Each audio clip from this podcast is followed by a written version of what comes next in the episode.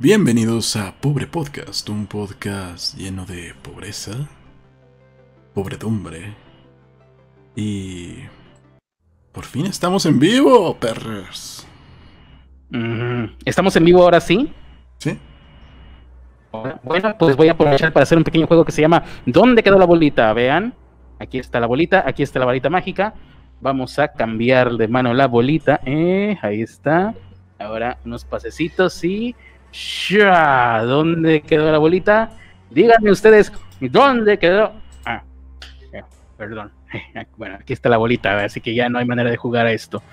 Bienvenidos a Pobre Podcast, el podcast donde siempre encontramos la bolita. Y junto conmigo, Carlos Arispe, se encuentra Ernesto de la Vega. Pero Ernesto, se me olvidó decirte, les hubiéramos jugado la broma a los que nos están viendo ahorita en vivo, en riguroso directo, les hubiéramos dicho, estamos eh, grabados, a ver cuánto tiempo se tardaban en darse cuenta de que en realidad estábamos en vivo. Eh, tal vez. Tal vez. Si fuéramos inteligentes habríamos hecho eso. Pero no lo somos. Es que, es, que, es que no creo, porque normalmente cuando, cuando es grabado, aparte de que... ponle- solo cuando hay Premiere es chat y pone un letrero que dice Premiere. Y, y tardaría unos dos minutos en empezar la transmisión, no empezaría directo. Como quiera entran ya que empezó, así que eh, ya lo haremos algún otro día. Cualquier momento eh, en el que estén ustedes viendo un video de estos, ya sea grabado, ya sea en Premiere, ya sea no posteriormente eh, publicado en diferido, bien podrían estarnos viendo en vivo, ¿eh? Sí, de hecho hubo, Bueno, un, par, hubo un par de errores en la semana que... Ah, sí, un par de en vivos inicios falsos, inicios en falso. Exactamente. Bueno, y hoy les eh, quería platicar. Hoy, hoy- hoy es un día relajado, hoy es viernes de en vivo. Estamos en vivo después de que una semana de no estar en vivo. Un poquito más, eh, creo que el último fue el miércoles. Ujú. Y bueno, hoy estuve viendo las películas del Conjuro porque estoy empezando a hacer el esfuerzo de empaparme en cultura pop. No, no porque sea un mamón, sino porque la verdad me da hueva. O sea, no hueva de que, ay, eso es muy poco para mí, sino o demasiado bajo para mi nivel intelectual superior en el cual mi cerebro es más grande que el del resto porque soy un iluminado, ¿cómo era? Lúcido, porque soy un lúcido. No, ya, ya pasé esa etapa. Pero me da hueva de que qué cansancio estar al pendiente de todo lo que sale, ¿no? Es abrumador. Y desde hace mucho tiempo, pues yo creo que desde el 2005 para acá, estamos hablando de más, casi 15 años, dije, al carajo, ya mi vida ha terminado. A partir de ahora viviré desconectado y no me importa porque no me estoy perdiendo de nada. No existía el, el, eh, FOMO, Fear of Missing Out. No sé si estés familiarizado con ese término, Ernesto. Mm, Te FOMO. entendí que era Somo. Fear of Missing Out es una... Déjame checar que no esté aquí un torrent. No. Si me estoy escuchando bien. Sí, sí, te estás escuchando bien. El FOMO es una cosa nueva, bueno, tiene algunos años, unos cinco años. Fear of missing out es per- eh, miedo a estarse perdiendo de algo o estar siendo dejado de lado. Y aumenta mucho, esto me imagino yo que siempre ha existido, pero aumenta mucho con las redes sociales, ¿no? Mucha gente habremos experimentado esa sensación de, ay, mira, estos güeyes con que, que, que, yo conozco y con los que salgo de vez en cuando, ahora resulta que salieron ellos y yo estoy aquí trabajando o en mi casa y ni siquiera me avisaron, ¿no? O yo me tuve que cambiar de, o estoy de viaje y mientras yo estoy en otro lado trabajando o haciendo otra cosa, estos güeyes están en Monterrey haciendo algo y, y me lo estoy perdiendo. Ese es el fear of missing out y se acrecenta mucho con las redes sociales. Bueno, yo desde el 2005 dije, no importa, ah, bueno, porque eso tiene que ver con la, la cultura pop, ¿no? Mucha gente puede tener ansiedad si se pierde, por ejemplo, el final de Game of Thrones, o si, si, si se pierde el estreno de una película de Marvel o de DC, que no sé por qué carajos se puso de moda que Marvel y DC fueran algo importante, pero bueno, así es la vida. Y eh, yo desde los 20 años dije, no, no voy a poder con esto, así que eh, renuncio. Y fue por eso que apenas hasta recientes fechas he empezado a ver cosas como el Código da Vinci. Eh, no sé si lo platiqué al aire esto, esto de que hace unos días me puse por fin, me di tiempo de ver el Prestigio, The Prestige, el ilusionista, la película esta de Now You See Me, la de los ilusionistas de 2013, luego hicieron una segunda parte y luego la tercera parte está anunciada para el 2021 creo. Es una película pues entretenida, es como Power Rangers pero con magos de escenario. Y por ejemplo, al ver el Prestige, el prestigio con Hugh Jackman y Christian Bale, que básicamente es Wolverine contra Batman, pero en magos. Eh, por fin pude entender toda esa este mame que se trajeron desde la década pasada, mediados de la década pasada. Yo creo que ya disminuyó el mame de Nikola Tesla y todos los que ya se sentían iconoclastas y revisionistas históricos diciendo en redes sociales que Thomas Edison era un ladrón y que les había robado sus inventos a los científicos reales y él solamente pagaba las patentes o, robaba las patentes, ¿no? Y bla, bla, bla. Cosa que pues ni es verdad ni es completamente falso. Em, y bueno, todo el mundo decía el verdadero, el chido era Nikola Tesla, ¿no? También ha ayudado porque por ahí hay un par de documentales que, que son como todo buen documental moderno, mitad falso, mitad real, mitad espectáculo, mitad informativo realmente. Eh, y también ponen ahí a Nikola Tesla y a Tomás Edison eh, como si fueran enemigos. Mm, y, y, sí fue así, pero bueno, ese revisionismo histórico es el que no me agrada a mí, eh, por parte de los fanáticos. Ah, y a final de cuentas, digo, los dos hicieron cosas importantes. Y, los dos los dos formaron la base de lo que hoy tenemos en, cuestión de electricidad. Uno la electricidad fija y el otro la pues lo que estamos teniendo baterías móviles. Y bueno, ni Tomás Edison era un ladrón, ni, ni tampoco eh, Nikola Tesla era un hechicero moderno que le hubiese podido dar electricidad gratuita a todo mundo. Eso es falso. Es una idea, como idea bonita, eh, como idea eh, de electricidad gratis para todos es genial, pero realizarla... O sea, era su plan, pero eh, era un plan fallido. Lo que quería hacer eran ese tipo de torres, como, ¿cómo se llamaban? Las... Con la que se la pasaba jugando con su bolita que, podía dirigir rayos. Sí, creo que, no sé si es la jaula de Faraday. Creo que sea una otra ah, alguna torre, no recuerdo si había otro nombre. Pues quería ser como, como no, no, me acuerdo si es la torre de Faraday, pero quería hacer una torre gigante donde pues, que con esa pudiera dirigir la electricidad a, cualquier lado, pero hubo un problema. El problema es que la electricidad siempre va a tender a irse hacia el piso, hacia la tierra. Y bueno, el producirla también es otra otro cuento, ¿no? No, puedes producir electricidad de la nada, hasta donde sabemos, la, hasta donde ha llegado la física. Y no, Nikola Tesla no descubrió algo que eventualmente los científicos no hayan, a lo que no, hayan llegado por su propia cuenta. Los trabajos de Nikola Tesla sí fueron requisados por la CIA durante algún tiempo y luego fueron liberados porque no encontraron, pues, realmente nada, ni ni que se tuviera que guardar bajo secreto, eh, ni que fuera pues revolucionador. Pues mira, con, la torre que quería hacer, se supone que, que sí quería alimentar a, a, todo el mundo con electricidad, eh, pero pues, estaba el problema de que obviamente... Electricidad sin cables, lo cual es un sueño genial. el día que eso se, suceda, que seguramente sí va a suceder algún día, pues sí va a ser un cambio increíble para el mundo. Pero pues nunca, nunca alcanzó, ese fue parte de sus sueños frustrados. La otra que quería hacer era hacer un arma, eh, un arma eléctrica portable. Y después, con el tiempo, se pudo hacer los, los tasers. Los tasers, sí, sí, sí. Pero él quería hacer algo más como dirigible, ¿no? Que pudieras lanzar un pinche rayo hacia, hacia lo lejos. No lo logró, o sea, tenía que haber siempre un... Eh, algo que pudiera dirigirlo, un conductor. O un, un, receptor más bien.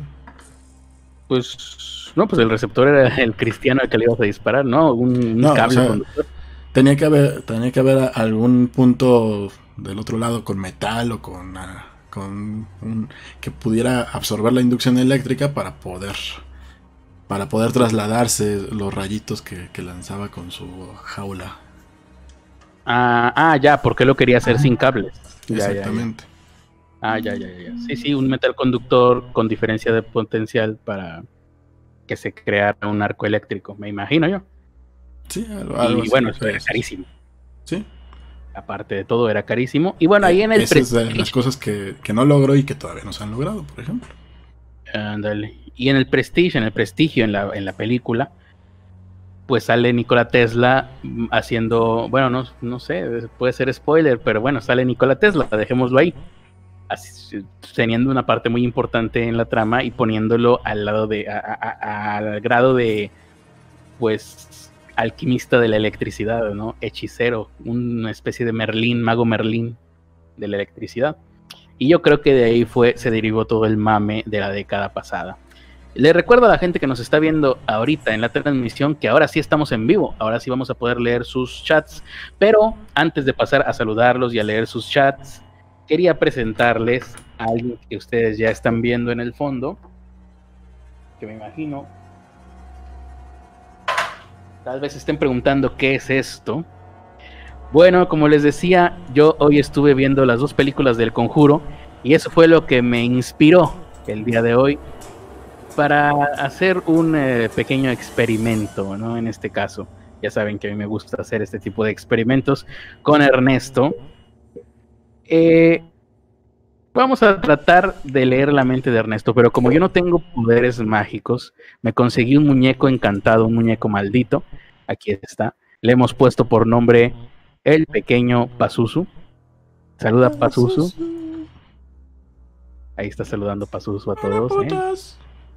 Corto, corto, largo, largo, corto, corto, largo, largo. Muy bien, como te enseñé, perfecto. El pequeño Pazuzu es el encargado, va a ser el encargado de leer la mente de Ernesto. Y bueno, Pazuzu llegó con esta idea, me dio unas cartas. Estas son las cartas. Vamos a ver dónde ponemos a Pazuzu. lo ponemos cómodamente, pongámoslo aquí. Listo. Y me dio estas cartas con números al azar no, no tienen un orden específico, no creo que tengan un significado en específico, simplemente son números. Y me dijo, dile a Ernesto que escoja un número entre el 1 y el 60, me parece. Puede ser cualquier número que él lo escoja, que no lo diga, que tenga significado para él. Lo va a pensar. Ahorita la gente va a poder mirarte a ti, Ernesto, pero tú y yo sabemos, Ernesto, uno, que no nos pusimos de acuerdo previamente.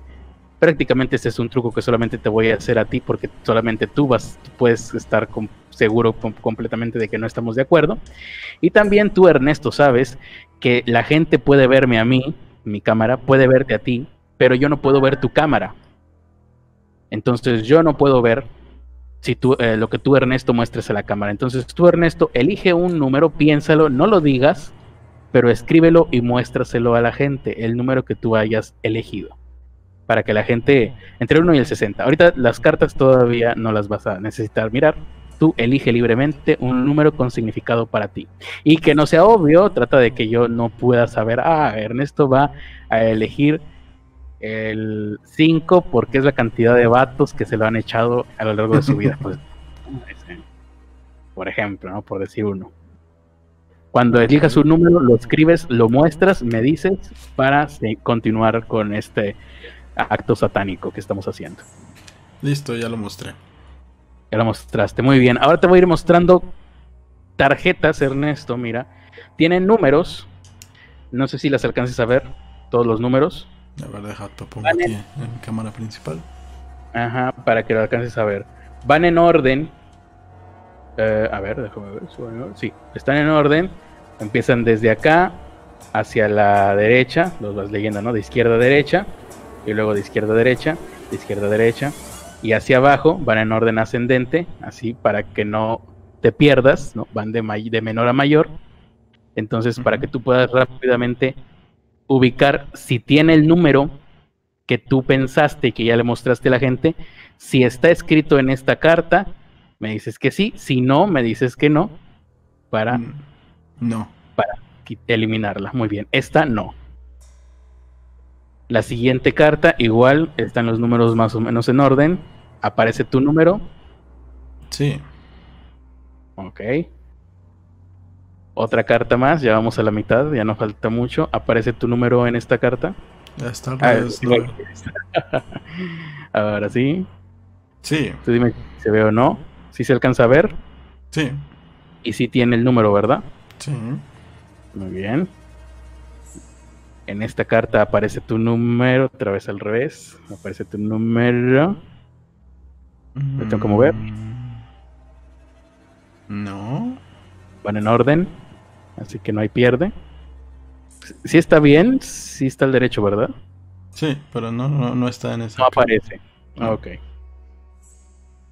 Ya nada más me faltan dos más. En esta carta aparece tu número. Sí. Ok. Y finalmente, en esta última carta, Ernestito, aparece tu número. Mm, Ernesto, mm, una tras otra, Ernesto. Sí. Aparece, muy bien. Pues qué terrible porque me diste varias posibilidades, pero aún así vamos a intentarlo. Bueno, no lo voy a intentar yo. Lo bueno de esto es que lo va a intentar el pequeño Pazuzu. Vamos a ver. Aquí están las cuatro cartas. Eran seis en total. Cuatro, puede que aquí esté el número. Dos, no estaba el número. Ahora Pazuzu las va a mirar todas de una por una y va a tratar de sentir. Pazuzu puede sentir la energía. Me dice que sí, que sí las puede sentir. Muy bien, Pazuzu. Vamos a ver las cartas. Son muchas posibilidades. Mm. Creo que Pazuzu ya sabe cuál es el número. A ver, Pazuzu, chécale bien, porque si la regamos, vamos a quedar pésimo.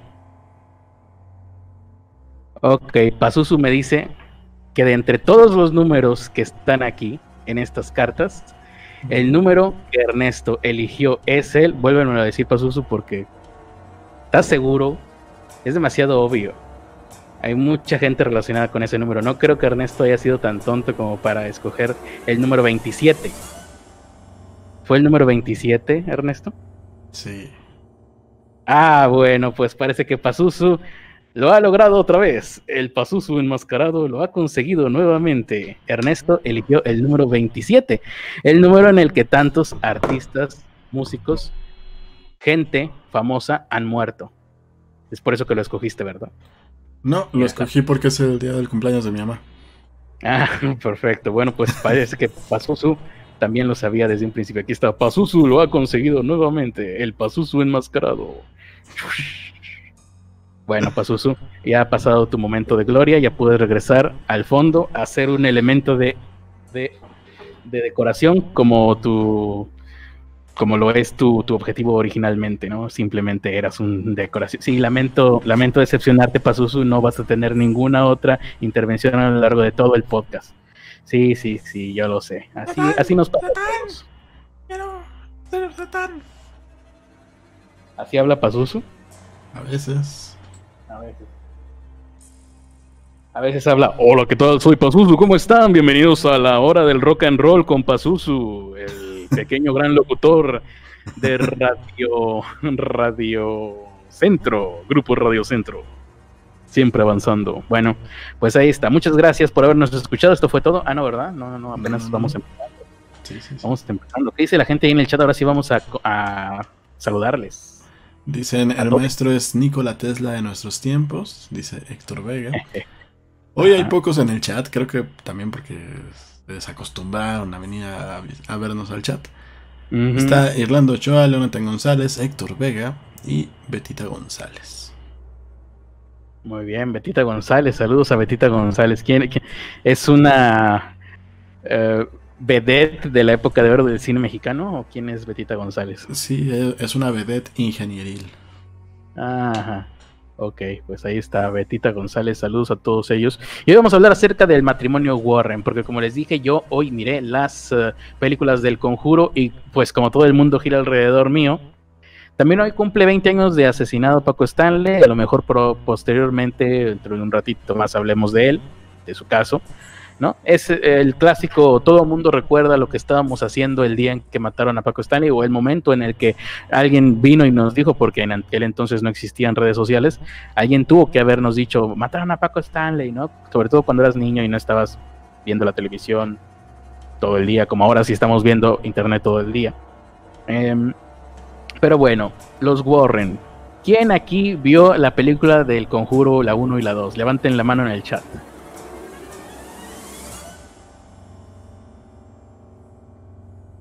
Eh, ¿Está sucediendo algo? No. ¿No? Ok. Bueno, supongo yo que, que la habrán visto mmm, algunos.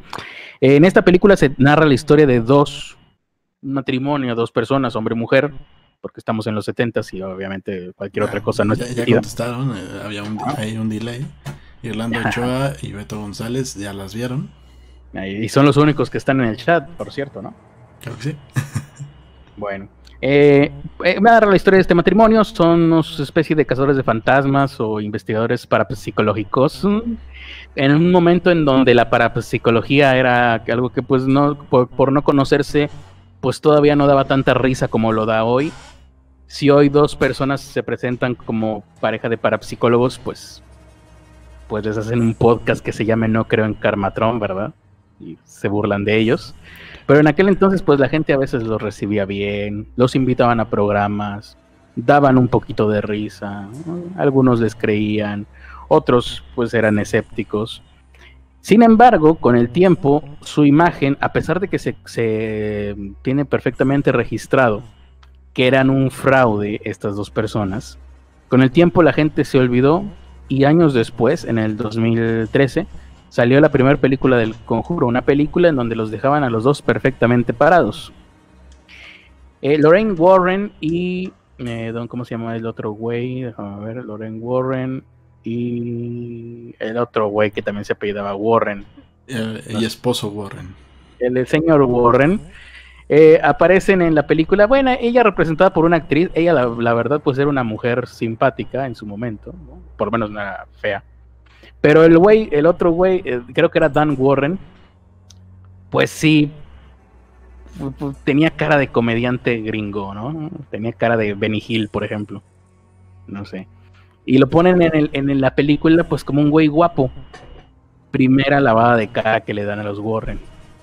Eh, en las películas los Warren están del lado correcto de la película. Son simpáticos, eh, bueno, son atractivos, son carismáticos. Hay escenas en la película donde el Dan Warren se pone a, a imitar a Elvis Presley, con lo cual, lo cual es cautivador. Eh, tienen eh, química con los niños, ¿no? Los niños les agradecen porque se sienten a salvo cuando ellos están ahí. eh, y bueno, hay, uh, por ahí ponen a un, a un escéptico.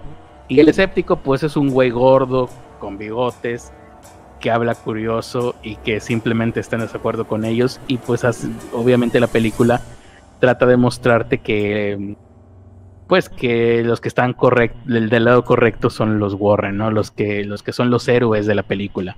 En la vida real, no, no, no fueron tan héroes, no, tampoco fueron villanos, bueno, no sé, no eh, habrá que preguntarle a la gente que los conoció, pero no era tan, tan, tan así. Eh, obviamente todos sus casos fueron fraudes. Si tú miras en la película su museo, la, la, el que sería una bodega que tienen ahí en su casa con todos los objetos. La verdad es cautivador también. Dices, wow, yo quiero ver, yo quiero estar ahí y ver todas esas cosas porque están increíbles. Están iluminadas perfectamente para que se vean lo más aterrador posible. Pero en la vida real, su, las fotografías reales de su colección de objetos encantados, pues parecían cualquier puestecito de venta de bromas que te puedas encontrar en cualquier sitio, ¿no? Eran unas cosas chafísimas. La muñeca Anabel era una muñeca de trapo, daba más, da más miedo este, este cachivache que tengo yo aquí atrás que la muñeca real de Annabelle. Luego en la película pues ya la ponen una, le ponen una especie de Chucky gótico ahí a la muñeca Annabelle, pero pues realmente eh, cualquier eh, eh, daba pues era una muñeca de trapo, ¿no? Vaya. Daba más, ¿sabes que daba mucho miedo? ¿Recuerdas, Ernesto? Seguramente tú viste la película de, de Santa Claus contra Satanás, la película mexicana. Sí. Tienes que haberla visto porque. Porque la pusieron, en, Malcriados. La pusieron en, Amado y Caifas en uno de sus programas. Entonces, aunque no la hayas visto en su momento, que, yo a mí sí me tocó verla, la mejor parte de toda esa película es la escena de Polo Ortín. De, ¿Cómo era? De, creo que hay ladrones, eh, ve a ver, no ve tú, pero ¿cómo quieres que vaya yo? Me, ¿Qué no oyes que son ladrones? Me, pueden hacer algo y entonces, ¿por qué querías que fuera yo? Cosas así. Y hay una escena en esa película donde unas muñecas de trapo cobran vida y se ponen a bailar. La ah, niña, una niña está soñando. Esa, eh, no sé si en Anabel habrán hecho algo parecido, pero esa escena da más miedo que cualquier cosa que me puedas mostrar en el conjuro. Ah, qué barbaridad. Pues Eso sí es. todas las películas que del conjuro. Bueno, no he visto Anabel. Pero todas las que, he visto que están relacionadas, la monja, el, el las dos de... Las del conjuro. Las dos del conjuro, la de la llorona. Están, Son películas basadas en Screamer y sí te ponen ahí al malo malo encima, pero pues te asusta más por el, ruido que de repente sale que, por que porque en, realidad sea aterrador o que en realidad te hagan pensar que, eso te puede pasar como en las películas eh, viejitas.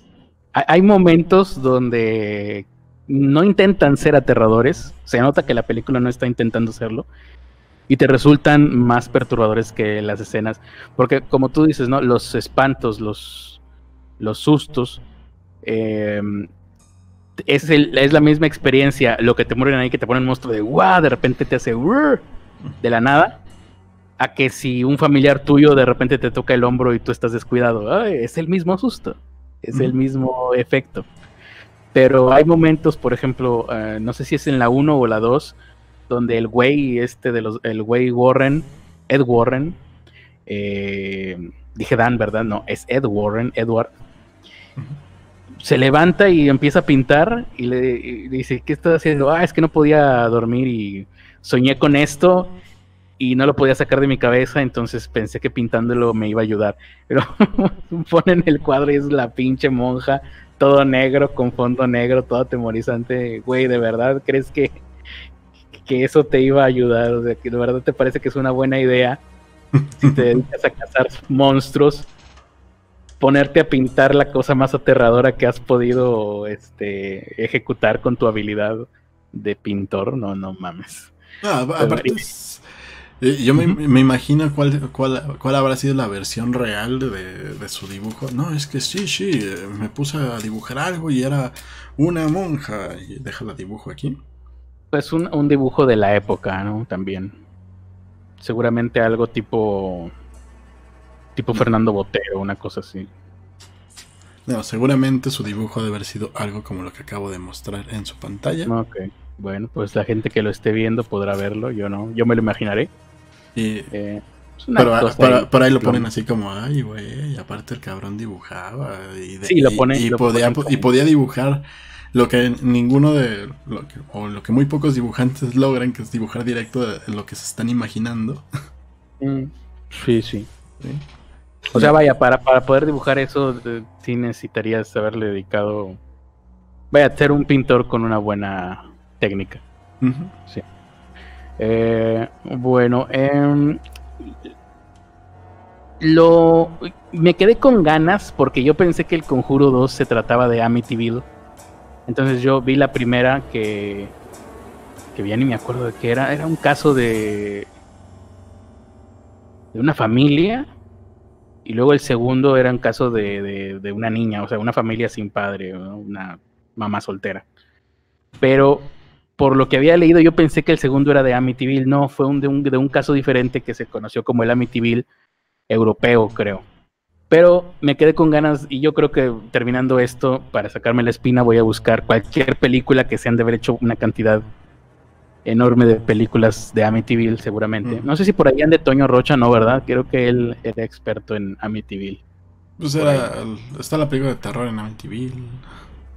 Voy a buscar una y voy a ponerme a verla nada más para no quedarme con las ganas.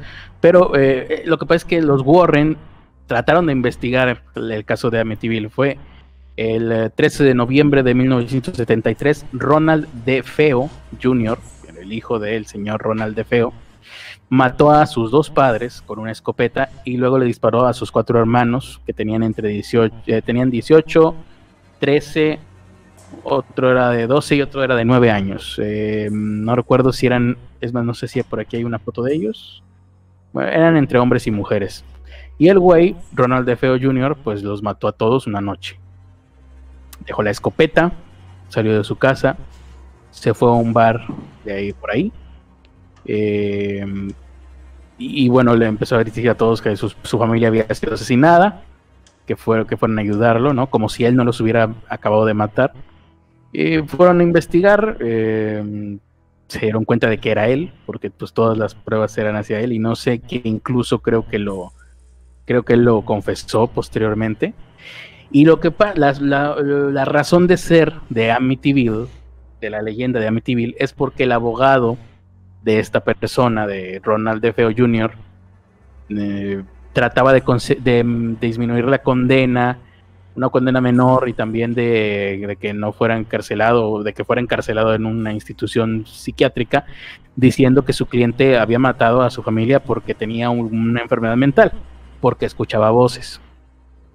Creo que mm, creo que no funcionó a final de cuentas y no sé si todavía siga vivo, pero si sigue vivo sigue en prisión.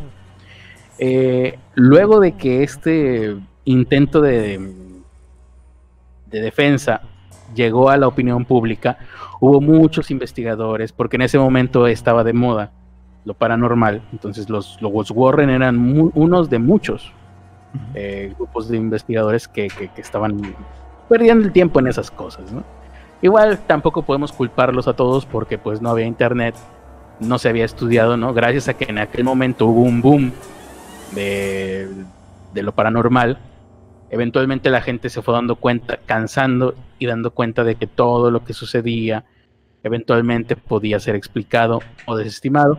Pero cuando las cosas son explicadas y desestimadas, como ya lo sabemos en este podcast, nunca son primera plana. Y la gente nunca les pone atención. Nosotros mismos. Aquí damos una noticia, es un gran boom, y ya cuando termina o cuando se aclara algo, o cuando resulta que, que al final no tienen un final feliz, pues poca atención les ponemos si es que les llegamos a poner algo de atención. Así es la burbuja de las noticias, el ciclo de las noticias más bien. Y en este caso lo que se quedó en el imaginario colectivo fue el inicio, que es un inicio impactante. Una persona que dice escuchar voces asesinó a toda su familia una noche, asesinó a toda su familia de la manera más horrible que te puedas imaginar, por lo menos en aquel momento, sin ninguna muestra previa, al parecer, de que hubiera habido una escalada de violencia, ¿no?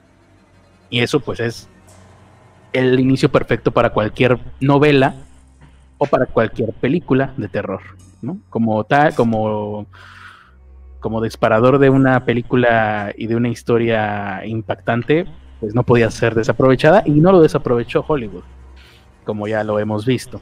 En 1977 se, se lanzó un libro que se llamó El horror de Amityville.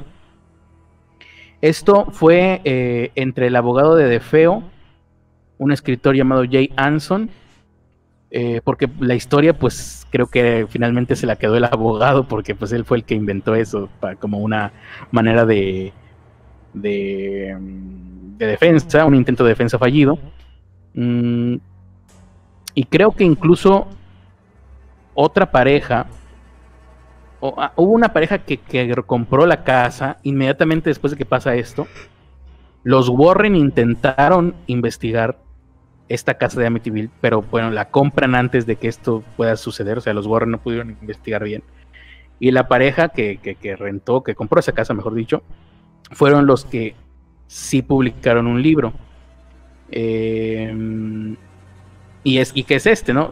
creo que entonces los nuevos dueños de la casa y el abogado del asesino original, una noche se emborrachan y crean la historia, la inventan, literalmente, de la nada.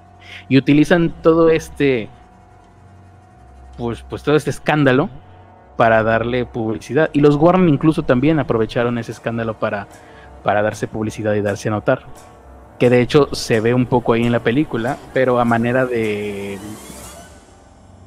pues más bien como dar una acuse de recibo, la película, de que esas habladurías eran falsas, ¿no? Y está un güey ahí, el escéptico, y dice, ah, ustedes solo lo utilizaron para darse publicidad, ¿no? El caso de Amityville.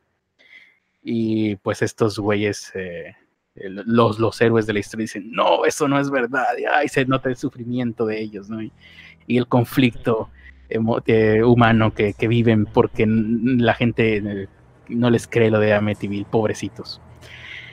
La película es eh, la película del Conjuro, el Conjuro 1, el Conjuro 2, todas las de Anabel, pues son una estilización, una exageración estilizada que obviamente no tiene que tomarse nada apegado a la verdad.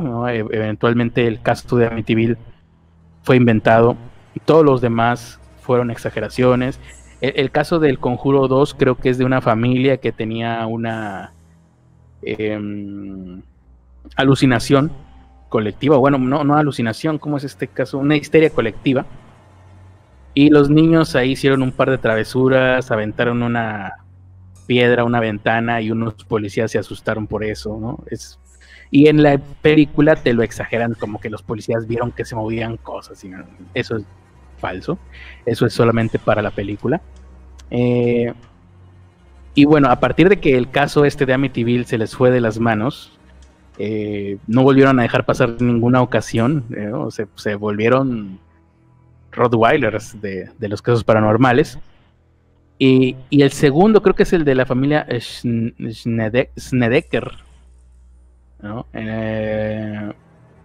creo que es el, que se ve en el, Conjuro 2 aunque no estoy muy seguro. Dice aquí.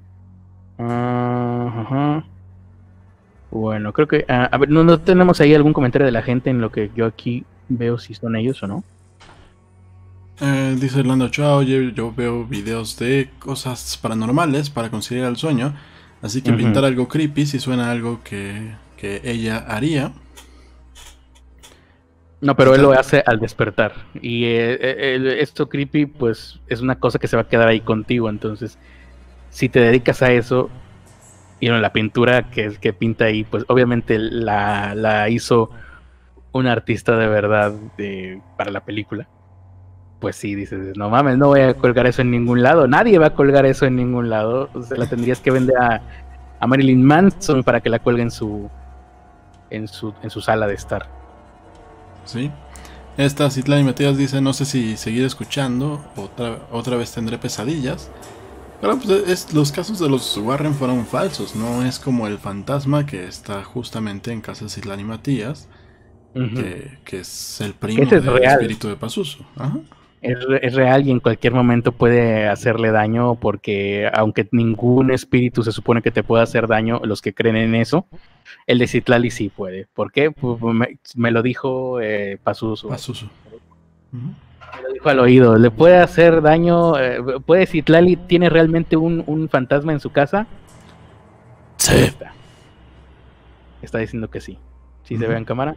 ¿Se ve en cámara? Sí, sí, se ve en cámara. También se, alcanzó a escuchar. Hay un ruido extraño. No sé si está diciendo que sí o si está dando unas fanfis, pero bueno. Ahí está. Está, afirmando que, las dos cosas. Ahí está. Muy bien. Gracias, Pazuzu. también por ¿Qué? ¿Qué dijo ¿Qué? ¿qué, dijo? A ver, Pazuzu, déjamelo acerco para que se escuche otra vez. también por Citlali. ¿Qué? No alcancé a escuchar bien. ¿Tú, ¿Tú entendiste qué dijo? No sé, que, creo que, creo que pidió un Uber y que dice que viene por quién sabe dónde apenas el Uber. No te preocupes, Pazuzu. Si se tarda más de cinco minutos, tú cancélalo y ya. Le hablamos a Jesús Alejandro para que te lleve. Bueno, ya se fue sus. Más comentarios de la gente. Contenido selecto dice, seca la Ouija, Criter. Ah, ah, qué hueva. Eh, no hace nada. La- me quedo con el con el máster aquí y no se mueve. Y yo, órale, güey, muévete. Dime si me voy a morir o no. Yo tengo la duda, ¿no? A, lo mejor vos soy inmortal y no me he dado cuenta. Yo, yo No. la. Yo la pondría de mousepad, de hecho. Tendría un poco más de sentido. No me sirve de mousepad porque es de madera. Ah, necesitas comprarte un mouse como los que compramos Axel Exa y yo. Uno de bolita de los noventas o qué. No, no es de los de. Ah, te paso los datos al rato. Lo que pasa es que este, este- esta cosa, esta Ouija tiene, pues aparte de que no es, vaya, es madera y, ti- y tiene barniz brilloso. Pues yo me imagino que no funcionará. Pues yo la tengo. Yo la tengo. Eh, mi mouse en, en un mueble de madera con barniz brilloso. Pues no sé qué tan efectivo sea, ¿eh? Si, si no batallas para que te responda, porque lo, No, no, lo óptimo es compramos. Compramos un buen mouse Axel y yo. hasta, en Ah, las, pues no hasta en las paredes podemos Ah, hijo. Pues de que es de rayo láser, pero de la espada de Darth Vader o qué. Exactamente. Eh, Fenric Jara Russell dice saludos a Belcebú, el gran rey demonio de la glotonería. Ujú. Revisaron también si tenía baterías, luego son eso o también la señal en, la- en las Ouijas. Estaba puesto en malo en lugar de bueno, sí. Dice contenido selecto que nuestro mouse es inalámbrico.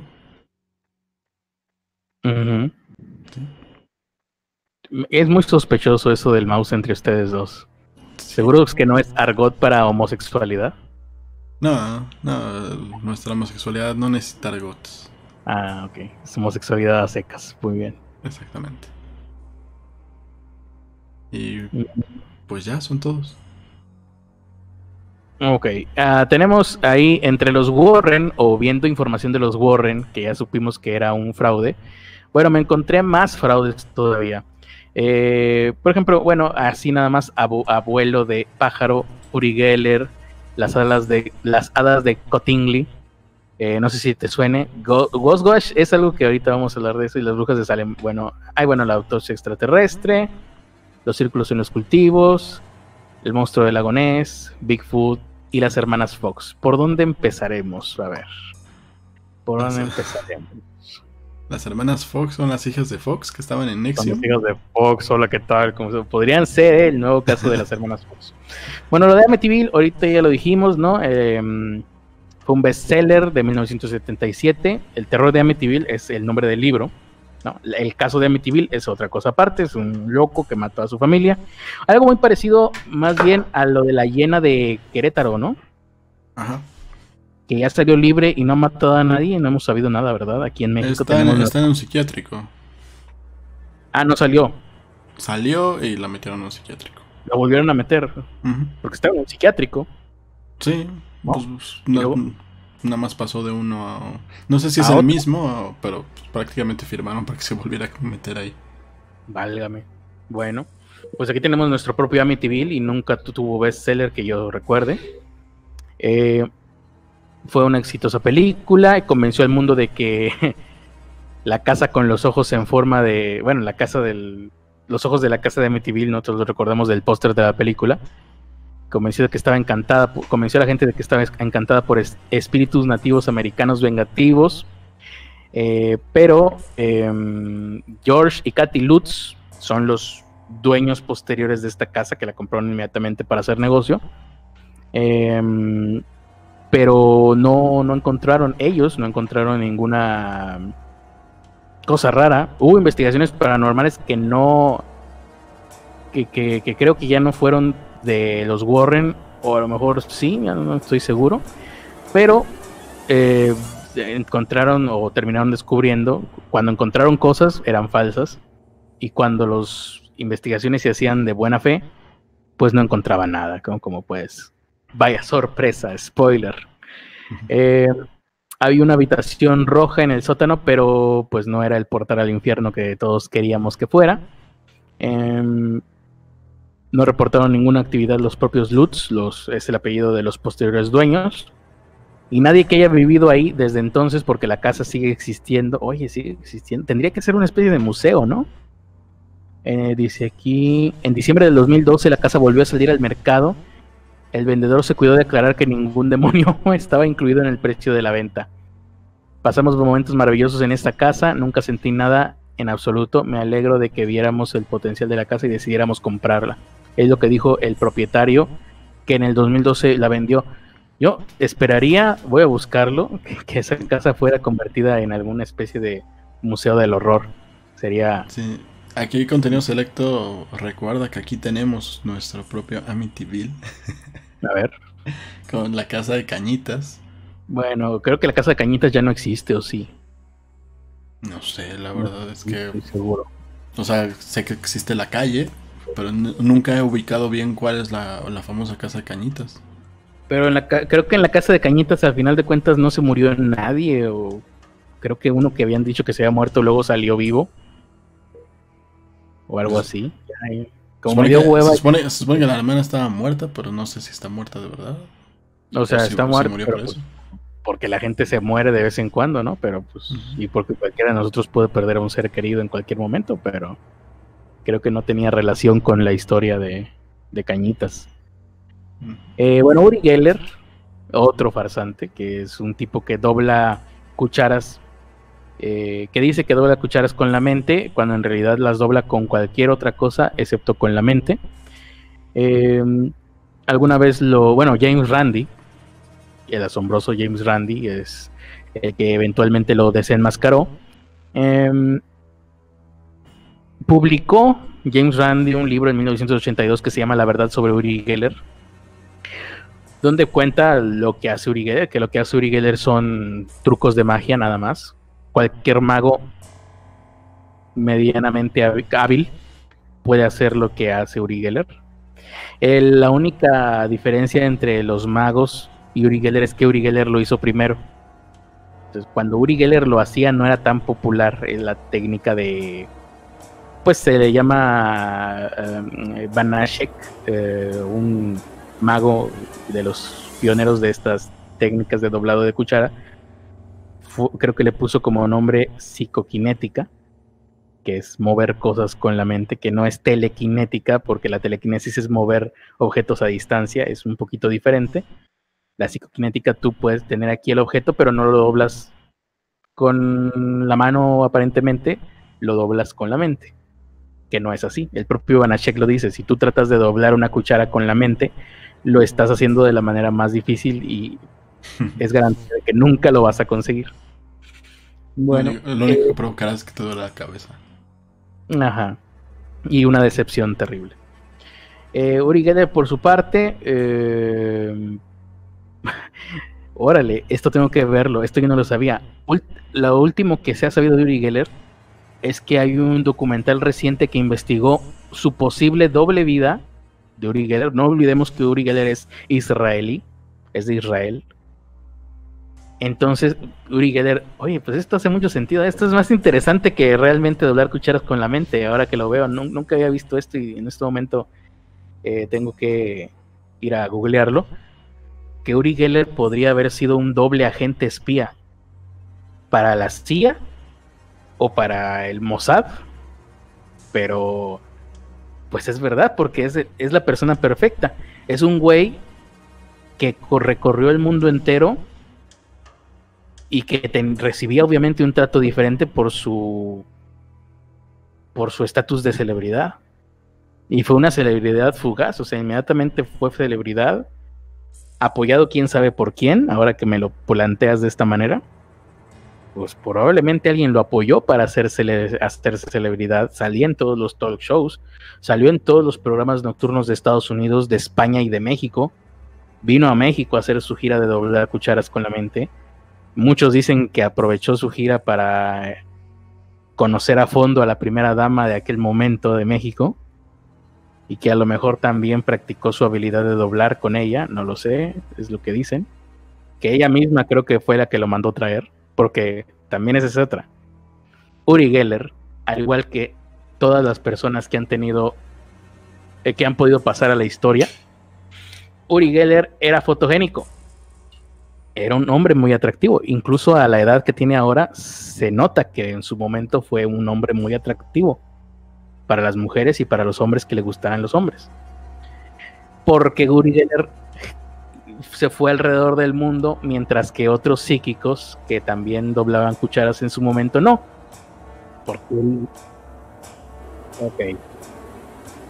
Me dice Ernesto que ahorita regresa, que va al baño, que va a revisar que sus hemorroides no, le hayan causado todavía problemas y que se va a cambiar la peluca. Que se va a cambiar la peluca, que porque obviamente él es calvo, nada más que nadie lo sabe. Eh, va a revisar que todo esté bien. Bueno, ay, que se va a va a descansar su voz porque ya está cansado de fingir la voz de hombre que siempre hace. Él en realidad habla como como Beto González. Hola, soy, soy Ernesto de la Vega. ¿qué tal? Entonces les decía, esto de, Uri Geller, eh, él le dio la vuelta al mundo, había muchos otros psíquicos igual que él, que también fueron incluso desenmascarados por James Randi, pero ninguno era tan guapo como Uri Geller. Igual que pasa con el Che Guevara, porque el Che aparte de que el Che Guevara pues fue, lo, llegó a ser un icono porque lo mataron, como todos los grandes murió joven y se convirtió en leyenda. James Dean era guapo y murió joven, leyenda. Eh, John Lennon era guapo, no tan joven, pero 40 años es demasiado joven para morir, leyenda. Selena Quintanilla, guapa, joven, muere, joven, leyenda. Y muere de una manera trágica, leyenda. Che Guevara también. Y Che Guevara era fotogénico. En esa fotografía que le toma el fotógrafo Corda, la fotografía que todo el mundo conoce del Che Guevara y que todo el mundo trajimos eh, estampada en nuestras camisetas a principios de la década del 2000. Muy fotogénico, igual que Uri Geller. Eh, ese es el privilegio de los fotogénicos. De hecho, yo estoy eh, empezando a sospechar que en realidad Ernesto, que ahorita no está aquí, aprovecho para hablar de él, a sus espaldas, Creo que Ernesto me ha estado engañando y creo que Ernesto en realidad no es tan fotogénico como yo me imagino. Claro, al yo ser heterosexual, pues no puedo valorar correctamente lo fotogénico que sea o no. Así que pónganme ahí en el chat todas las personas que les gusten los hombres, mujeres u hombres que les gusten los hombres. ¿Es realmente Ernesto de la Vega fotogénico? ¿O, es, o he sido víctima de un engaño?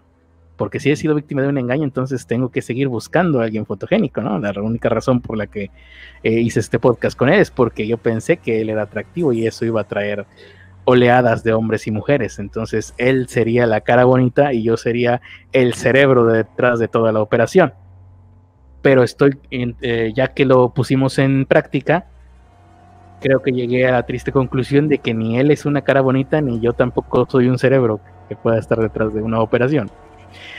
El siguiente caso de gente farsante son las hadas de Cottingley. Y para esto a lo mejor estaría padre poder ver la imagen de las hadas de Cottingley si ustedes no la han visto ya. Es, una, es un caso muy famoso dentro de lo paranormal, donde unas hermanitas, em, bueno, eran primas, mejor dicho, eh, eh, Frances Griffith y Elsie Wright, que vivían en la localidad de Cottingley, en West Shropshire, Fucker, en esa ciudad, eh, tomaron la cámara del papá de, una de ellas, se fueron afuera de su casa, tomaron unas fotografías de unas supuestas hadas, las enseñaron y ¡pum! Viral antes de que siquiera existiera ya no el internet ni la televisión, sino la radio. Esto fue en... ¿Dónde? ¿Cuándo demonios fue esto? Bueno, esto debe haber sido en los 40 o en los años 20. Ah, bueno, pues estaba. Estaba vivo Arthur Conan Doyle, así que hagan cuentas cuando se murió Arthur Conan Doyle. En una de esas sí creo que fue en el siglo antepasado. Pero bueno, tomaron unas fotos. ¿Ya, ya regresaste, Ernesto? Creo que no. Eh, y las examinaron unos, unos fotógrafos expertos eh, y las declararon auténticas. Ya que las declararon auténticas, claro, la tecnología de la época no daba para mucho, pero los espiritistas, que era una religión recién formada en aquel entonces, por culpa de las hermanitas Fox. Creo que ahorita vamos a ver a lo de las hermanitas Fox. Ahí estás, Ernesto, ya. Búscate y, ponnos a ver si puedes. Si puedes poner fotos, ¿no, verdad? Sí. Pon hadas de Cottingley. Te lo voy a poner aquí en el. Y, y bueno, también la gente puede buscarlos por su propia cuenta, pero nada más para ilustrar. Eh, pegar. Y así es como se escribe. Entonces vas a encontrar las fotos de las hadas de Cottingley, las primeras fotos falsas de hadas del mundo. Eh, bueno, los espiritistas tomaron estas fotos, las promovieron como prueba de la existencia de hadas, posibles duendes, no, todo. Si tú eh, tomas de repente una foto de unas hadas, y la verdad es que para la época están muy bien logradas, ahorita a lo mejor las vamos a poder ver. Eh, aún así, ah, bueno, eso es prueba y bueno, abres la puerta a que existan hadas, duendes, elfos, trolls, todo lo que te puedas imaginar. Si las hadas existen, cualquier cosa es posible. Bueno, las imágenes eh, se conocieron en, su momento las fotos más recorridas del mundo, o sea, dieron la vuelta al mundo entero, todo el mundo las vio. Pero a finales de los 70, cuando las fotos eh, ya se, se analizaron más, fueron desacreditadas porque se encontraron las fotografías originales publicadas en una revista de la época de donde las niñas habían recortado las pues las figuras femeninas y les habían dibujado alas y eso era simplemente lo que había sucedido.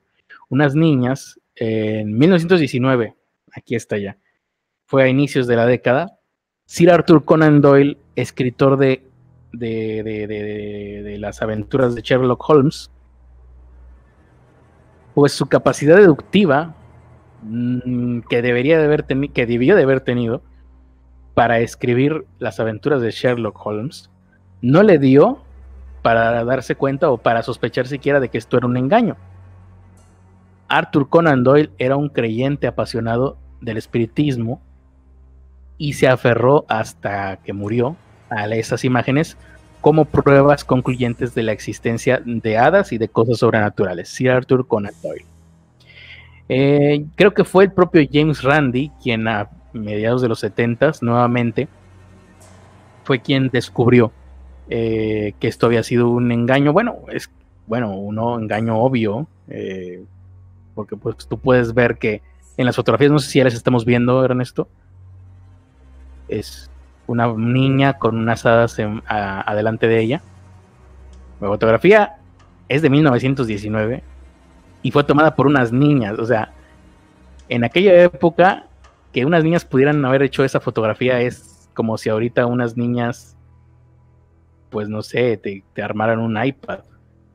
Eh, realmente es increíble, es, es inconcebible cómo, cómo fue que lograron esa imagen.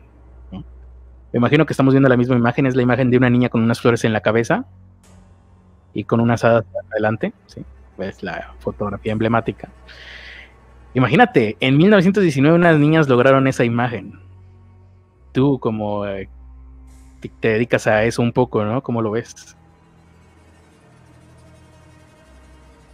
O sea, vaya, no es un,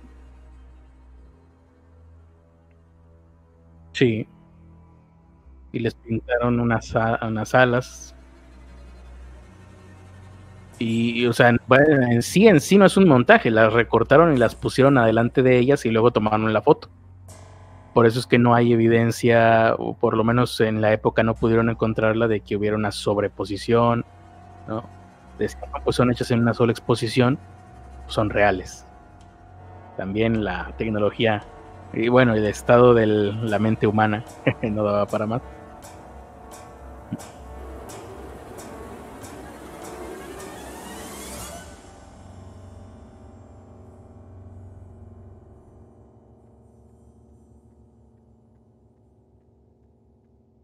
Pues ahí sí no sabría decirte. También tienes que verlo con ojos de una persona de 1920. Imagínate.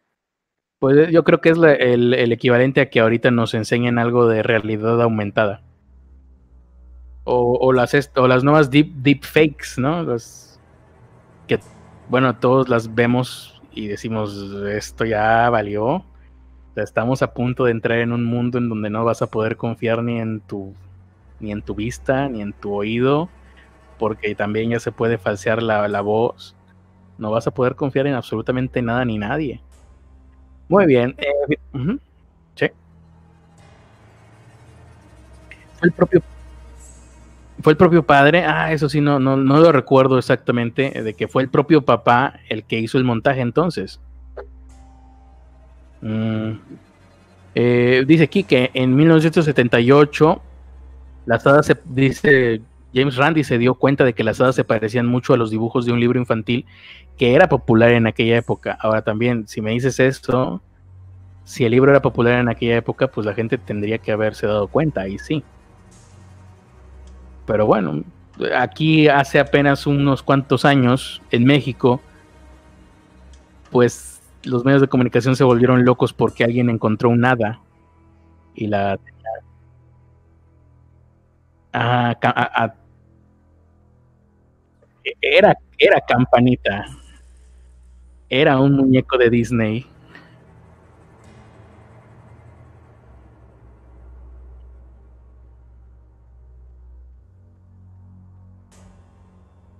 Pues sí, la verdad ni sé cómo fue la cosa, pero pues era una... Yo me imagino la vergüenza que habrán pasado las personas, los reporteros que los mandaron a cubrir eso. Si yo hubiera sido reportero y me mandan a cubrir eso, me pongo una, una bolsa de papel en la cabeza. Y estoy- No, pero la vergüenza.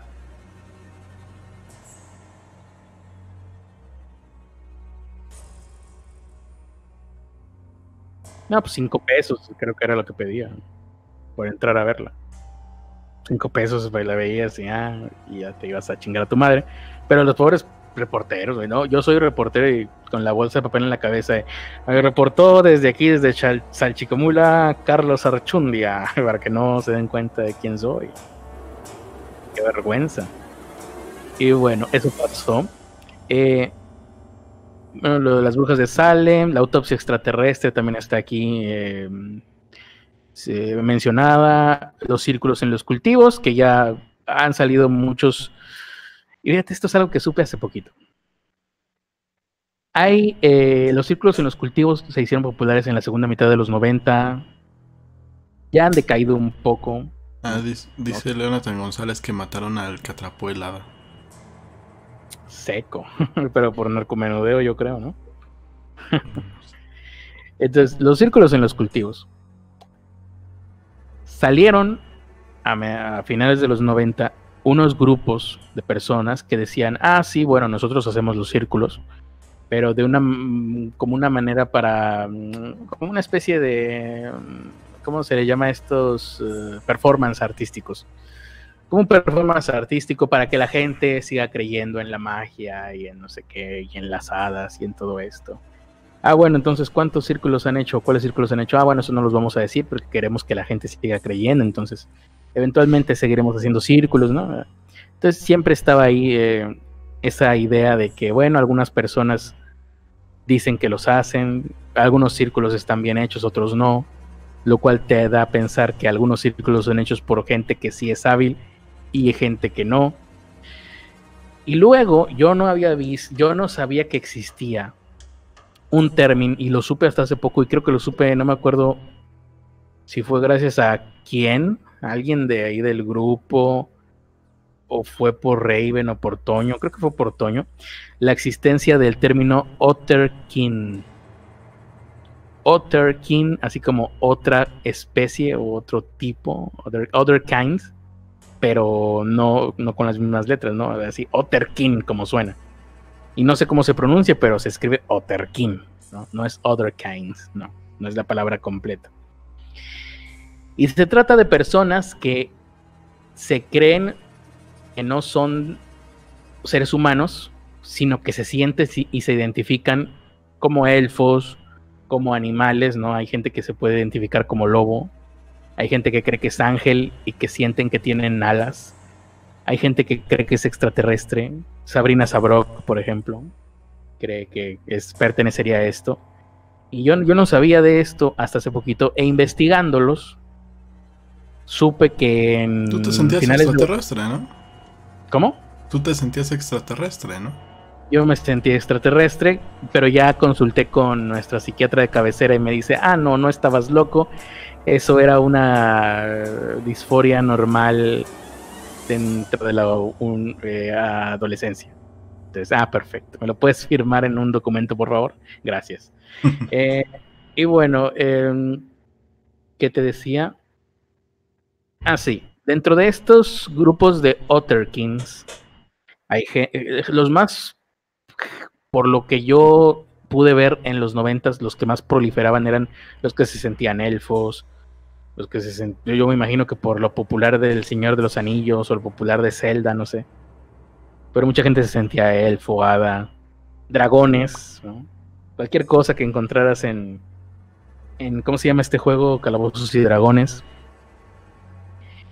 Y en los grupos Otterkin de los 90 que se comunicaban a través de bull- bu- bulletin boards, ¿no? BBS. Antes de que existiera el correo electrónico, había listas de. Bueno, era por correo electrónico, ¿no? Listas de, correos y cosas así. Y se organizaban para hacer algo llama- que ellos llamaron Glamour Bomb, bomba de glamour. Esto eh, escogieron un día que creo que se celebraba el solsticio de no sé qué, tenía mucho que ver con la religión Wicca. Eh, Se celebraba el solsticio de no sé qué, entonces se organizaron la primera vez, como por del 97, a hacer una bomba de glamour, que era hacer una performance, algo que hiciera pensar al resto del mundo que existía la magia, ¿no? Entonces, no sé, hacer un, tipo de engaño, ¿no? Tampoco lo, lo describían mucho, ¿no? No, lo, no lo definían muy bien pero existió, o sea, sucedía. Su- ellos hacían act- esta especie de actos vandálicos, pero para el glamour. Y con el tiempo se fueron haciendo más frecuentes, ¿no? Al principio los hacían, ¿no? En fechas especiales, en Halloween, cosas así. De repente aparecían cosas. Y sospecho que los círculos en los cultivos eh, fueron algunas de estas bombas de glamour que se hicieron en aquella época porque esta gente quería hacer eso. eh, quería, y a la fecha creo que todavía existen estas bombas de glamour donde un grupo de personas con mucho ocio tratan de engañar a la mayor cantidad de gente posible para hacerlos creer que algo, de que la magia realmente puede suceder. Cosa que no es así. Pero ahí estaría una posible explicación para los círculos en los cultivos. Finalmente los círculos en los cultivos ahorita ya se utilizan para cualquier cosa. Creo que lo último que supe fue que se utilizaron para una pa- eh, propaganda de las últimas temporadas de los expedientes secretos X. Se hizo un círculo en unos cultivos, pues yo creo que con el logotipo o algo, para pro- pro- promocionar la serie misma. Mm, y dentro de, finalmente, aquí está, eh, la última que les quería contar es la de las hermanas Fox. Esta eh, engaño, este fraude fue tan, bueno, aquí ya mencionan las estrellas del rock de los engaños. Estas hermanitas Fox en 1850 en eh, Estados Unidos y Europa. Bueno, eh, creo que empezaron en Estados Unidos y luego siguieron triunfando en Europa pero incluso se tiene la fecha y ahorita no la recuerdo bien. Eh, hay una fecha específica en mil, uh, 1840 y algo, donde 49, algo así, 48. Pero se tiene la fecha, e- es de las pocas religiones, el espiritismo, que tienen una fecha de cuándo inició. Porque es la fecha en la que las hermanitas Fox o las hermanas Fox hicieron su primer invocación. A, a partir de que ellas hacen esto, es engañar a un grupo de personas para hacerlos creer que se están comunicando con muertos, esto es el espiritismo, se crea la religión del espiritismo, a la cual pertenecieron mexicanos ilustres como por ejemplo Francisco y Madero, él era espiritista. Eh, vaya, como religión. Esa era su religión. Bien, Maggie y Katy Fox son las creadoras de esta religión yo creo que accidentalmente, yo me imagino que no, no podían dimensionar lo que iban a provocar. Pero en su momento dijeron que eran mediums que conversaban con los muertos a través de golpes. Este clásico que incluso lo vimos en el Chavo del 8 de eh, si estás aquí, eh, si quieres decir sí, da un golpe. Y si quieres decir que no, da dos golpes. Eh, y bueno, ellas lo hacían, creo que ah, haciendo, tronando sus dedos de los pies, creo, tenían esta habilidad para poder hacer que los dedos de los pies sonaran como si estuvieran dando un golpe. Y claro, en, una sesión espiritista donde todo el mundo está en silencio completamente, pues cualquier sonidito se percibe.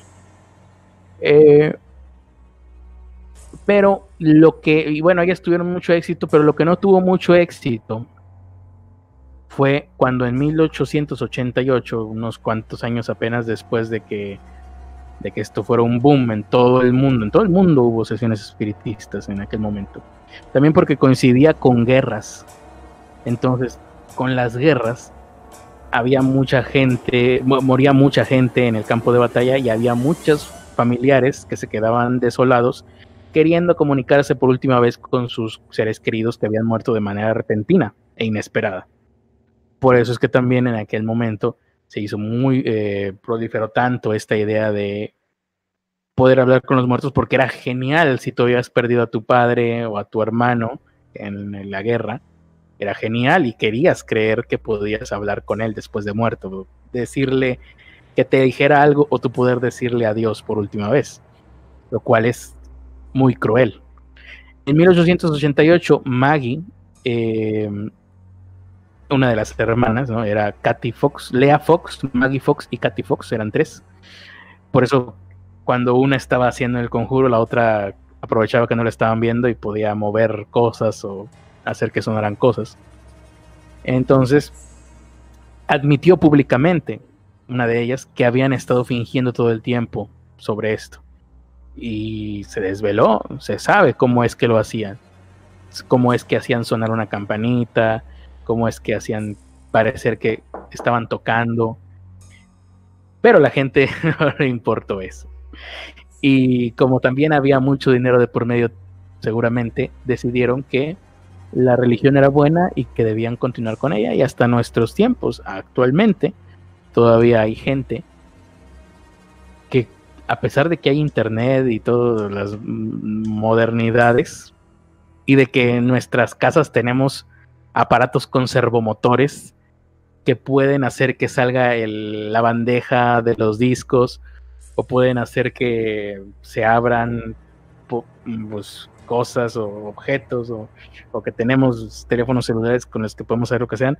Aún así, si te ponen en el ambiente correcto, en una habitación oscura, con una vela, que de repente se mueva una cosita, aún sabiendo que existen una enorme cantidad de maneras en las que se pudo haber movido, o que alguien la pudo haber movido con control remoto, te sigue causando miedo porque está dentro de la naturaleza del ser humano.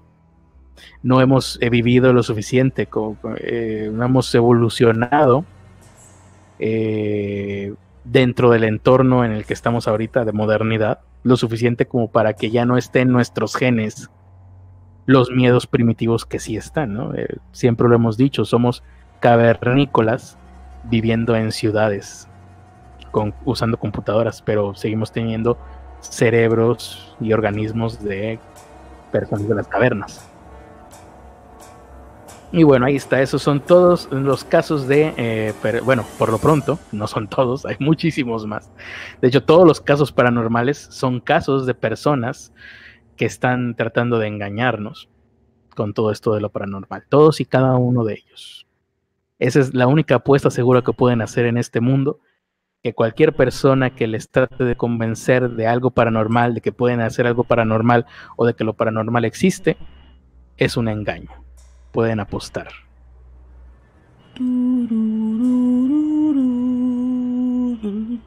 Soy el peor divulgador paranormal que existe, ¿verdad? Sí. Sí. Sí, sí, sí.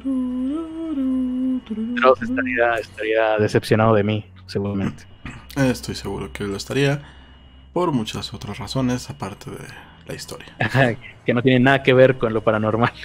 Exactamente. Eh, yo nada más, yo creo que nada más con una nota para terminar. Lo que traigo más bien es un mito, un mito urbano que pues al parecer resultó ser algo cierto. Y que seguramente sí lo habrás escuchado. ¿eh? Lo, de Paco Stanley, lo sabía. No. Está vivo. Ah. No, son las historias de que había manatís en los canales de Xochimilco. Ajá. Ah, y. Yo nunca había escuchado esa historia. A ver, cuéntame esa historia. por cierto, ahorita regreso, pero mientras regreso, cuéntame eso, cómo está. Porque yo. Xochimilco, ¿dónde queda para empezar? Xochimilco queda aquí en la Ciudad de México, al sur de. al sur del estado. Es y es un canal, ¿no? Para, para la gente que nos está viendo en otras partes del mundo, porque somos mundialmente famosos, obviamente, nosotros. Entonces, para toda la gente de Chile, por ejemplo, que nos ve, eh, eh saludo, huevón, eh, no sé qué. Eh, es un canal eh, que tiene agua y adentro hay trajineras, hay lanchitas, está muy bonito, cada vez tiene menos agua y está más, contaminado. ¿Y qué más?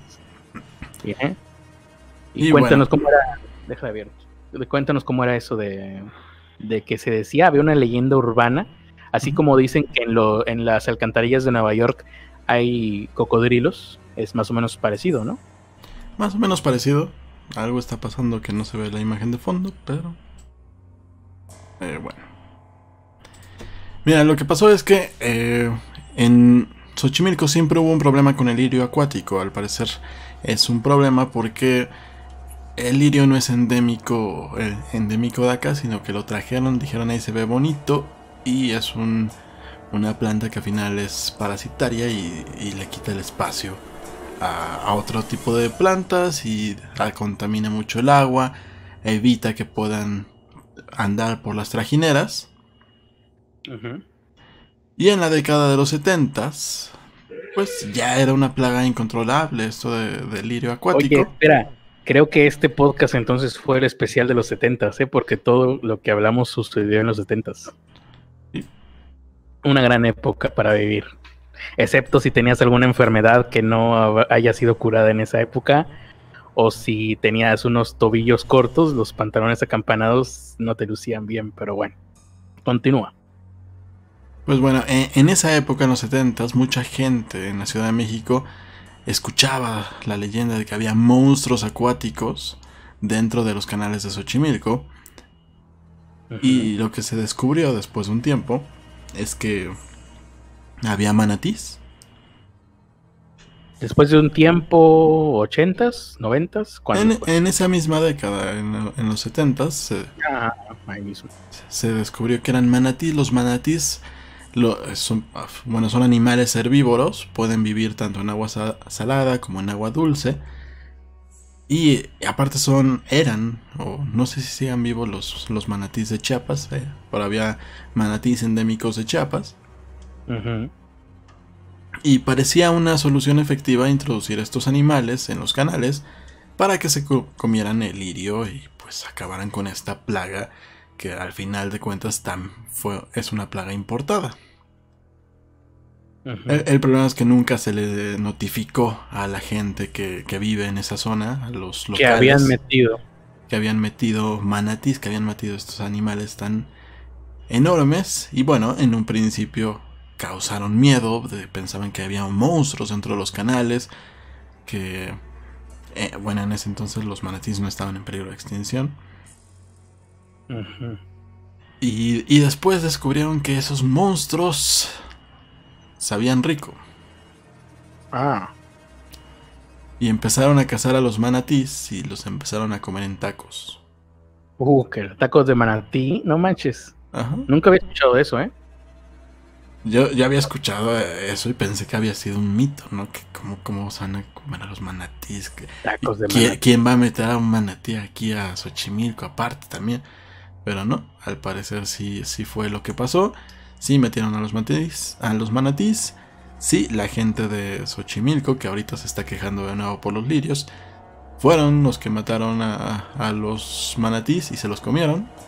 Y el problema es que ya no van a meter más manatís porque ahora sí está en peligro de extinción. Exactamente. Y, aparte el lago debe estar muy contaminado. No, y a- aparte, de- o sea, se- no fue, no fue de... No fue como, ay, la curiosidad de... Sin querer se murió uno y lo cocinamos. No, los cazaron a todos. Hasta que se acabaron y no hubo más. Shit.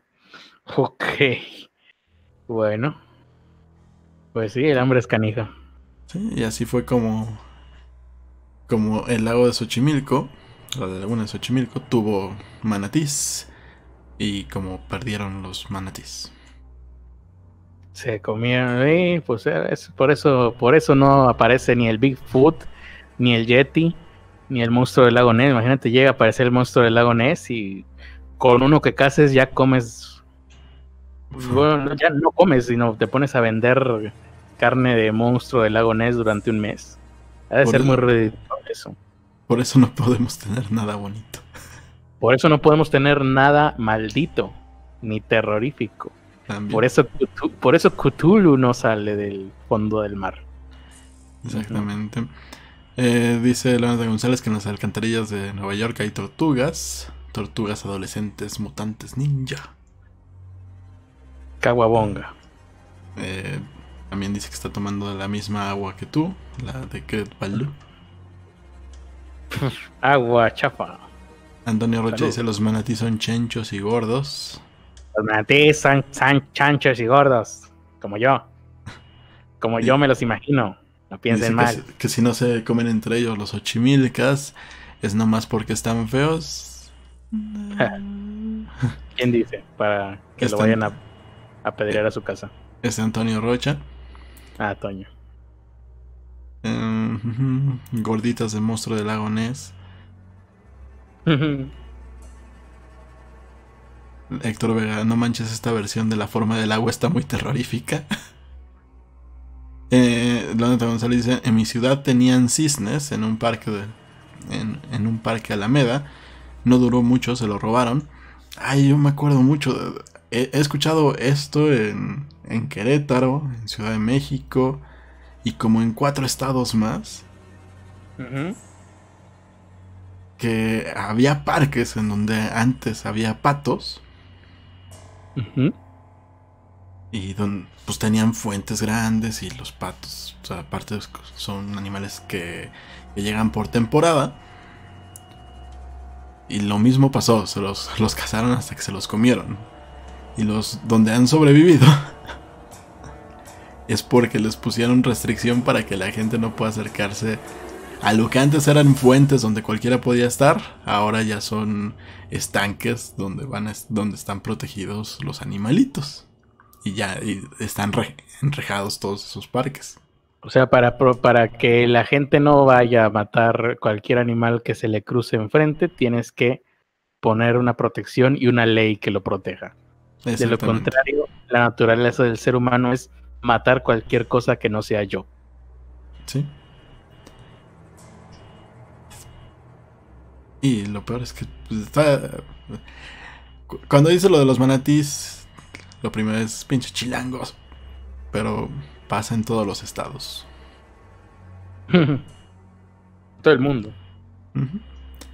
Y pues bueno, yo creo que ha sido todo por ese programa especial de los Así es. 70 El día de mañana, sábado, está programado que salga algo como quieras más o menos para que la gente esté al pendiente. Como a las 9, más o menos. 9 de la mañana. No, de la noche. Ponlo en la mañana, en la noche todo el mundo va a andar en el antro. ¿Seguro? Bueno. Sí. Ponlo a las 9 de la mañana Pero es o que, bueno, a es que hora que son, son, son temas como, como lo de hoy. Es, es el MK Ultra. Está muy. Está más como para la noche, ¿no? Bueno, ¿lo quieres poner en Premiere o qué? O sea, No. para que se... No, ya no puedo ponerlo en Premiere. Si no lo pones cuando lo subes, no se lo puedes poner después. ah, Pues entonces da lo mismo, o sea, la gente lo va a ver a la hora que quiera verlo. Bueno, Sí, ponlo en la mañana. A las nue- porque te digo, en la noche la gente va a estar ocupada en reuniones familiares y cosas así. Nadie le va a dedicar, ¿cuánto dura? Una hora más o menos, ¿no? sí, más o menos. Entonces mañana tenemos especial de una hora sobre MK Ultra para principiantes. Todo lo que usted siempre quiso saber sobre el MK Ultra, mañana podrá, eh, pues, imaginarse que nosotros se lo dijimos, porque la verdad, lo más probable es que no esté tan claro como lo explicamos, pero aún así lo hicimos. Con... Lo importante aquí es ponerle corazón a las cosas, independientemente del resultado que obtengas. Esa es la frase que siempre ha normado mi vida, con la cual he dirigido mi trayecto por esta vida y así me ha ido hasta hoy, así me ha ido de mal. Así que no se las recomiendo. Eh, ¿Alguna cosa más que nos quedó por ahí o algún comentario, Ernesto? Dice contenido selecto que comían quesadillas de manatis. Por cierto, tú no conoces Ochimilco, ¿verdad? ¿Yo o contenido selecto? Ambos, pero pues, pues yo creo que Axelexa, Axelexa tiene más oportunidad de conocer Xochimilco que yo. O sea, yo no. Lo vi de pasada. Así de que, ah, mira, allá en ese punto es Xochimilco. Ah, qué bien. Un día cuando los productores ejecutivos se, pongan de acuerdo, te traemos, te llevamos a Xochimilco y te, y te llevamos por las quesadillas gigantes. Ah, quesadillas gigantes. eso es más interesante que Xochimilco. ¿Cómo es eso? Ah, en, uno de los embarcaderos hay unas quesadillas muy, muy grandes que están muy ricas. Pero las quesadillas llevan queso o no llevan queso. Si quieres, llevan queso. Si yo pido unas quesadillas sin queso, ¿me dan una quesadilla sin queso gigante? Sí. Muy bien. Muy bien. No, sigo sin entender. Aunque, aunque le cambien de tamaño, sigue sin tener lógica. No, importa que no entiendas, el punto es que están buenas. El punto es que están buenas, son gigantes y están a precios bastante asequibles. ustedes los, los del centro del país están locos, le ponen nombres absurdos a las comidas. A propósito de eso, algún día te voy a llevar a probar los turcos de Monterrey. Son deliciosos los turcos. no quiero probar tus cosas, guys. Aquí Leonathan González dice que, que si quieres tu quesadilla con queso babas. no, es. Yo prefiero las marcas que son más comerciales. La marca Plastex está muy bien. Eh, Edgar Z dice: Solo espero que no casen al Critter. Van a decir: Quedó uno atrás de él y voy a tener que correr y, y voy a morir de todas maneras de un infarto pero vas a servir para los tacos. Dice Patricio Rey, confirma, los turcos están bien sabrosos. Sobre todo cuando traen carne. bueno, muchas gracias por habernos escuchado. Si quieren apoyarnos, entren a pobrepodcast.com y ahí pueden aventar sus donativos. Sí, es cierto, los productores ejecutivos. Muchísimas gracias a los productores ejecutivos. Todos ellos. ¿Sí? Casears, Asidugo y al Club de los Pobres, Viviana, la pobre Alfa, Hetz Antonio, Ricardo Reyes, Jordán, y y Matías. Y ya. Es todo. ¿Sí? Qué triste. Ya me dio el bajón de término de podcast. ya me deprimí. ¿Cómo podré, cómo podré, pues, no sé, mejorar este momento o salir de mi depresión o poderme un poco más alegre? ¿Cómo lo podré hacer? No se me ocurre ninguna manera en la que algo pudiera alegrarme.